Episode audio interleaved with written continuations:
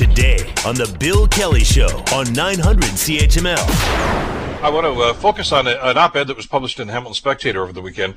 The author, uh, you know, Laura Babcock, is the president of Power Group Communications. She's been a guest on this show many, many times, uh, talking about the uh, the state of Hamilton politics and uh, the folks that are elected to a public office uh, that are responsible for that state, whatever that might be. Anyway, it's a, a hard-hitting and very candid piece about this, which has drawn an awful lot of reaction, both positive and negative, from some folks. And I wanted to bring Laura Babcock on to talk about uh, the idea for this and uh, the the motivation behind it, and of course the the impact that it's had. Uh, Laura Babcock, welcome back to the program. Good to have you with us today. Thanks, Bill. I'm coming to you from Manitoba this time. I was going to ask you now. For those who have not been following Laura on social media, you have taken uh, the Prime Minister's word at, at, to heart and simply said it's time to explore Canada this summer. And uh, you and the family have just packed yourselves into an RV, and you are driving right across Canada. You're on your way back towards Ontario now, are you? We are, and it was actually this trip we called Hoser Trek that inspired the op-ed because I found myself awake in the middle of the night uh, after we'd spent a day in Vancouver, and I was just compelled to share with Hamilton what we had experienced on the road. We saw in live, you know, day after day, live experience just how much other communities were doing around things like infrastructure and transit and tourism. And these are communities that are also going through COVID, that are experiencing many of the same challenges that we have, and yet they seem to be doing so much better than Hamilton. And so, Bill, I just thought, you know what, I, I have to share this because I think sometimes we forget. Um, you know, we listen to our local issues, we get caught up in the local toxic politics, and we don't realize the real cost of that, of that political culture, of, of some of their decision making around the council table. It's resulted in our city being far behind others. And, and that's really hard to witness. So I wanted to share that. And the op-ed got a ton of response, mostly positive, but as you mentioned, there was some pushback, including from the mayor, who sent out a rapid response uh, text or, or Facebook message to me on a different Facebook page that someone alerted me to on Saturday night. So I, I'm glad that people are reading it, and I, I hope we really understand the cost of our politics to Hamilton. Well, the uh, the mayor's response, uh, for those that did not see it, says uh, just because most on council don't see things the way that you do does not make it toxic. We can disagree without being disagreeable, and that is pretty much how things are. Hamilton is no different than any other community where great things happen and great progress is being made, as well as having to deal with challenging issues, and we do not shy away from the challenges. I might take exception to the last comment there, but uh, just based on, on the history. Uh, but th- that that's the sort of reaction that we've got on this. Now, you referenced a couple of things, Laura, in the letter, uh, more than a couple that uh, I wanted to focus on, and, and there are things that have happened in this community. Uh, one had to do with uh, the the idiots that, that tried to terrorize uh, Councilor Maureen Wilson's house late one night. that was only a week or two ago. we've talked about a couple of the other issues that have had on, and you mentioned some of the issues that, that I think have caused a great deal of frustration and anger with the population. Sewergate, the Red Hill, and so many other other things like this. Uh, but to put this in context, and I think you just touched on it a second ago, sometimes you got, you have to get outside uh, of the forest to be able to see what's going on. Uh, and you know, if if you're inundated with this and, and living with this around you all the time, you kind of take this as the normal. I guess it's like this in every city. And you need to get outside. You need to see what other things are doing, what other people are doing, and what other cities are doing to get perspective on that. And I guess this trip gave you that. Well, it absolutely did.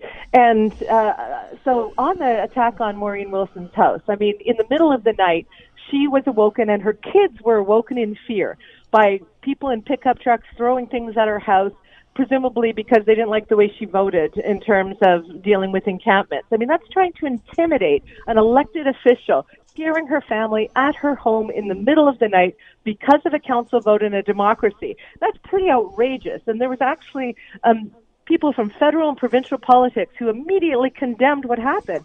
But our mayor, it took more than 24 hours and a hue and cry from the public for him to weigh in, which is one of the things, Bill, that has ha- got people, I think, so upset.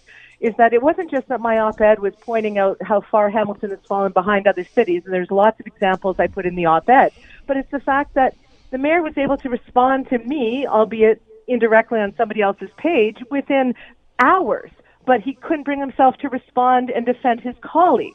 Uh, and so that, I mean, the juxtaposition between his rapid response to me, some on some other page, compared to his slow response on Sewergate, his slow response with what happened to Councillor Wilson, and this not wanting to speak directly to homeless advocates like Sarah Jama. I mean, and not responding to the attack on Pride uh, that happened a few years ago at the picnic. I mean, there are so many examples where the the mayor's leadership, in particular, in this case, uh, in terms of communication, but even council's lack of leadership and lack of ability to make decisions has really pushed our community behind.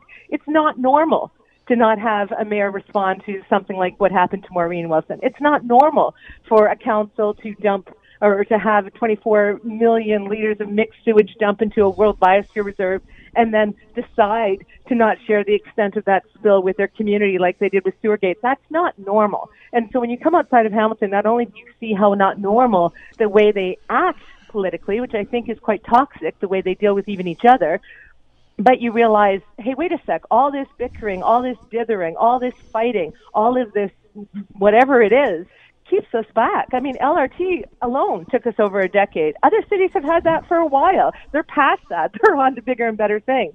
So even though we've got a waterfront coming up on board and we've got LRT, how many years does that take us to get when other cities are way past that? So this has a cost bill and we really need to see it. You know, your point about how they cooperate and interact with each other, I, think, is worth exploring. Uh, and to that point, uh, I think everybody's aware of what happened with Councillor Wilson. You just described it very accurately. A couple of years ago, Laura, the very same thing happened to the mayor. I mean, his his neighborhood and his house were invaded by a bunch of, I think, idiots uh, that were trying to make a point and, and invading that and, and terrorizing people in that neighborhood.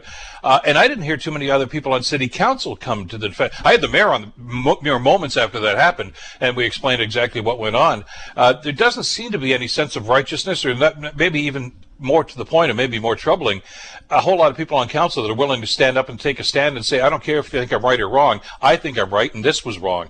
Uh, everybody seems to want to hide behind the rock here when something controversial comes up. Well, I'm glad you mentioned that because you had booked me on your show immediately after the mayor spoke that morning yeah, on a did. different topic, and it was American politics. And I asked you if I could address and condemn those that that happened at his house, that people knocked on the front door, scared his family. So we should condemn. I mean, we should condemn actions that are violent in nature or actions where we have people going to people's homes, elected officials' homes. That's not how you do it in a democracy, and we shouldn't do it that way.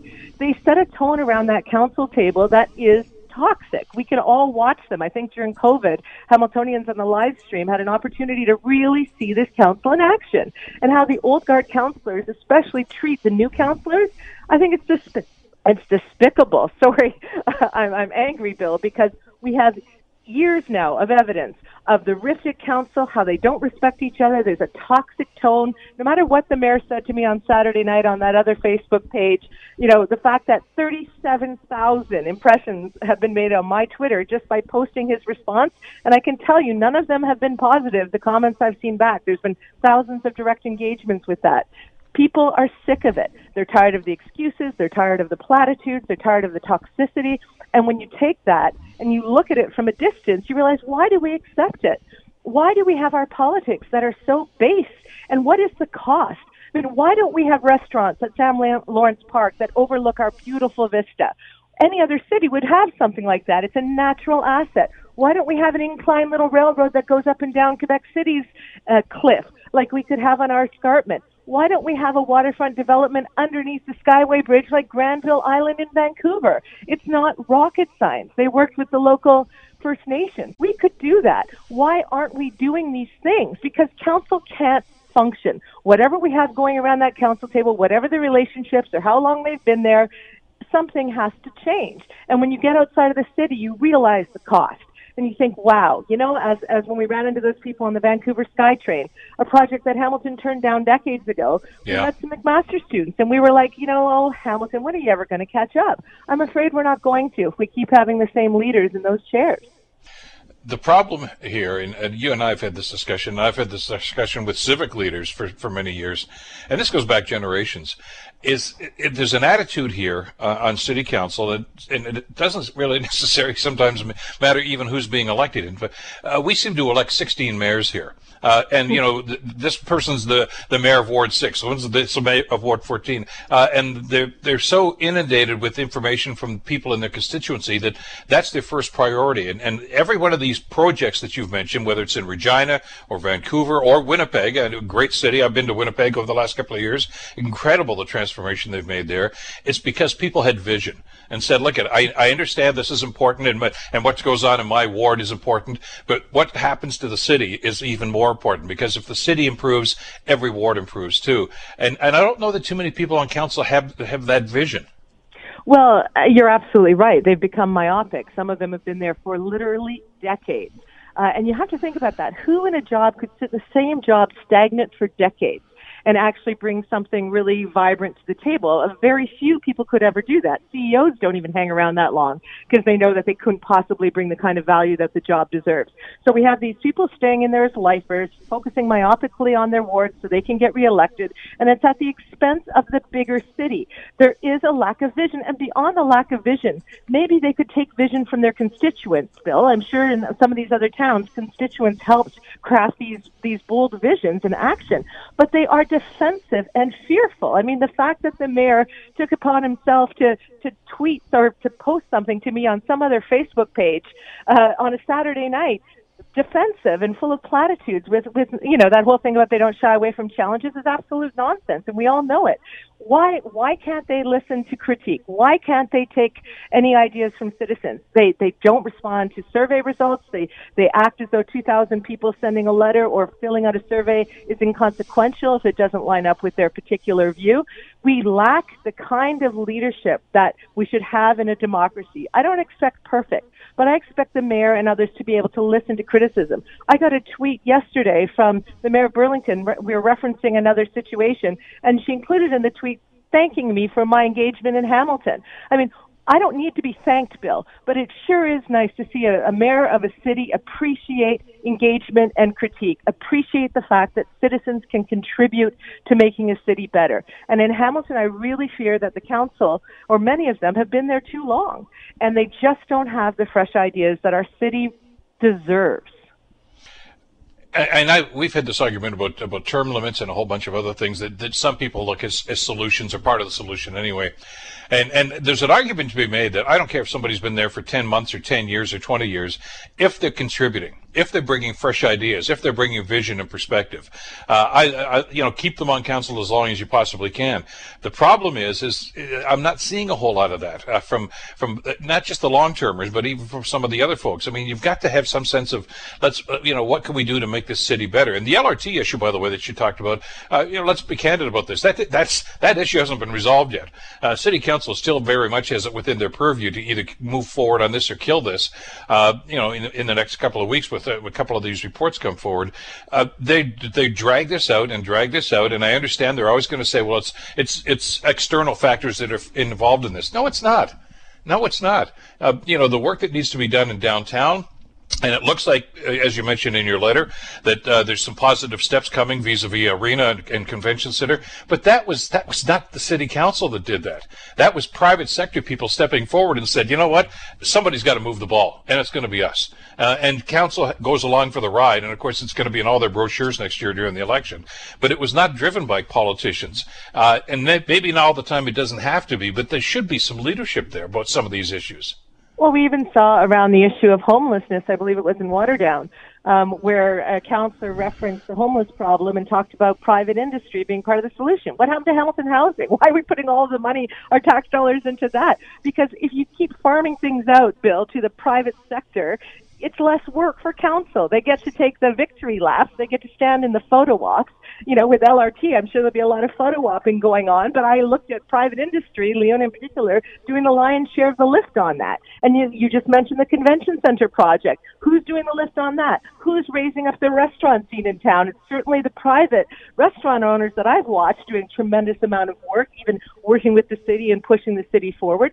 There are some great city staff at the city who are truncated and put down by councils inability to either act because progress takes a lot of work, uh, or their fear or their constituents' uh, concerns, where they say, you know what, I don't want to anger this person by investing in this bigger idea for the city, so I'm not going to do it. Whatever the calculus is that's going on with our councillors, the facts are the facts. And I think that must be why, of all the op eds I've written in the last year, the mayor reached out uh, indirectly to sort of challenge this one. It's because it's a direct comparison with real on the ground facts. You can leave the city and see other places doing better. And you have to ask why. What is it that they're doing that our council and this leadership that's been there a long time seems incapable of doing? And I'm getting sick of the excuses, Bill, because somehow other cities have figured out a way around economic factors and pandemic factors and all the other things. And they don't have the natural assets Hamilton has with our location and our topography. There are no more excuses. It's uh, something worth reading if you didn't pick it up. I think it's still online anyway. The High Cost of Hamilton's Toxic Politics Revealed by Laura Babcock. Uh, Laura, safe trip back to Ontario, and uh, I know well, the the reaction to this will continue certainly. And listen, I, and I, I, we've known each other for a long, long time and I know the reason for writing this. Uh, there's, a lot of passion in this, but it's also to motivate discussion, which is something that has to happen on a more regular basis, and hopefully uh, not just light a fire under elected officials, but some of the people that vote for them too, to maybe have a look at perspectives of, at what's going on here too, because uh, there is a provincial election coming up in the not too distant future too. Thanks as always for this, Laura. Thank you, Bill. Laura Babcock, president of Power Group and the author of uh, that op-ed piece. The Bill Kelly Show, weekdays from 9 to noon on 900 CHML.